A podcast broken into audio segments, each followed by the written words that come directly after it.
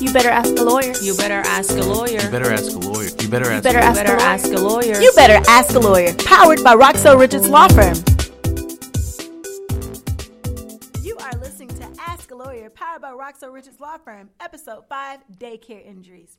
So we're sitting here with personal injury lawyer Roxell Richards, and we're going to learn a little bit about um, daycare injuries because we care about children, you know, babies, and you know, people that can't defend themselves that we put in the care of other people. So um, everybody knows like the worst nightmare if you leave your child, you trust them with who you're leaving them with. Your biggest nightmare will be coming back and something being wrong with your child. You not picking them up the way that you left them. Um, what are some things that you might you know think that not, might not be that big, might be serious? How do you how would you say that we might you know go about like let's say my baby has a scratch on her cheek, not that big of a deal, you know, but in the long run, should it be something I look out for? Okay, it's important for families and caregivers to remember that even minor lapses in care can be fatal. Uh, for example, um, headlines were made last year when a three year old died after swallowing a pushpin at a preschool. Um, pushpins have long been known to pose serious dangers to young children and toddlers. Um, the boy swallowed the sharp pointed object and choked. Paramedics were unable to revive him. The facility was eventually cited for failing to properly uh, monitor the young child and for creating an environment where the pushpin was accessible to the child. Yet, even with these serious violations, the state was only able to find the facility $150. However, civil law provides the surviving family members an avenue to provide real accountability for the loss of their son. Um, sadly, however, my this case is not unique. Um, in fact, in the very same month, a second child died from choking on a pushpin um, in a different state. Um, so, you know, even small errors can be very, very, very serious, Ma. So we have to take each incident um, seriously. Okay, well, I mean, I, I actually heard about that one. There's there was also a recent um, one where a little girl fell and got bruises all over her face, and then you know, of course, the the parents thought it'd be fine, but as the days wore on, the bruises got worse and worse, and it seemed that the child was actually hurt um, a lot worse than they thought, and they kind of tried to put it on the parents, saying it happened at home because they had let time lapse. So, um, what's something that we can do to help protect our children? Mm-hmm protect our children from being vulnerable because we, we you know especially babies they're not unable to tell us what's happening then what's some steps we can take to protect our, our children um, that's a very very great question ma no one is more vulnerable than our children um, it's imperative that daycare providers act carefully at all times to keep our children safe and secure lack of supervision unfortunately is the single greatest cause of daycare injuries often the supervision itself um, is caused by inadequate staffing. Um, if there are not enough adults watching a group of children, then there is far more, more likely um, a chance that a child may get into trouble and unintentionally injure themselves. Um, so there are some signs of negligence. Did you want to maybe talk about talk about that, Mike? Yeah. How can I know before something big happens? What are some things I can look for to let me know that you know my child might not be being looked after? Okay. So many times daycare negligence it goes unnoticed um, until it's too late, Ma. Um, state and federal laws exist which prescribe standards that must be followed by all facilities and institutions.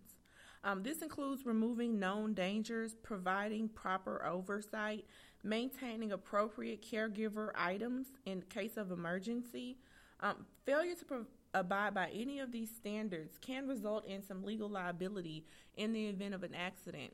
So, for example, when choosing a daycare for for your child, there are some some you know some standards or I think you should you should kind of use as a checklist.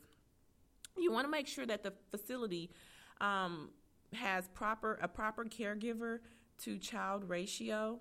Um, for example, if they have ten children and they have two givers to every 10 children that would be that would be great if they had 40 children and only one caregiver that might not be so great um, easy access to first aid tools, that should also be a criteria. Um, proper safety standards, you should look at that. Look at their safety standards and look at what they have in place. Adequate proportioning of food, um, adequate access to water, proper bathroom facilities, a policy that forbids all forms of physical, mental, emotional, emotional, and sexual abuse, proper safety measures that prevent wandering where the child departs from the daycare center without authorization. Those are some things that you should look at and see if the daycare facility has um, some things in place that touch on all of the following criteria that I just described. Okay, so let's say I find a place that I really like and I think is a you know a great spot to leave my child and trust them. Um, but unfortunately, something does happen. How can I go about buying you know a, a negligence lawsuit, or if I want to you know sue them, or find out what I can do? What are some things I can do? Great question, Maya. Well, if you or a loved one have been hurt at a, at a daycare facility, it is crucial to get in touch with a personal injury attorney to learn how the law applies in your case. Both the victims of this negligence and their families can may be entitled to monetary compensation for damages suffered because of a daycare negligence. Um, please get in contact with an experienced daycare um, negligence attorney um, here at the Roxell Richards Law Firm, which will be myself. You can reach me. All of our initial consults are free of charge. Um, we run a very efficient operation.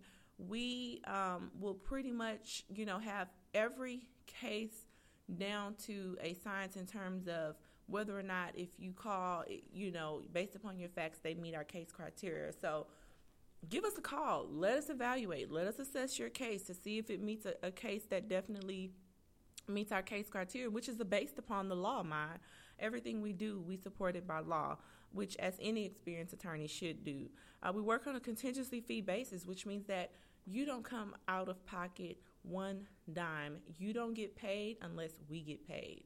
So if we, um, you know, don't get paid, then you don't have to worry about having to come out of money anyway, um, out of pocket. Um, some lawsuits need to be filed before an impending expiration date, which is commonly referred to in the legal community as a statute of limitations. So please give us a call right away. Um, it's very imperative that if you're involved in a daycare, um, um, a daycare um, accident or a loved one that you know has been involved in a daycare accident, they need to give us a call right away because we need to explore those facts quickly efficiently and start building the case from the beginning most favorable to you. So call us today at 713-974-0388 or email us at intake at roxellrichards.com. Awesome. Well, that has been episode five, Daycare Injuries on Ask a Lawyer, powered by You better ask a lawyer, powered by Roxell Richards Law Firm.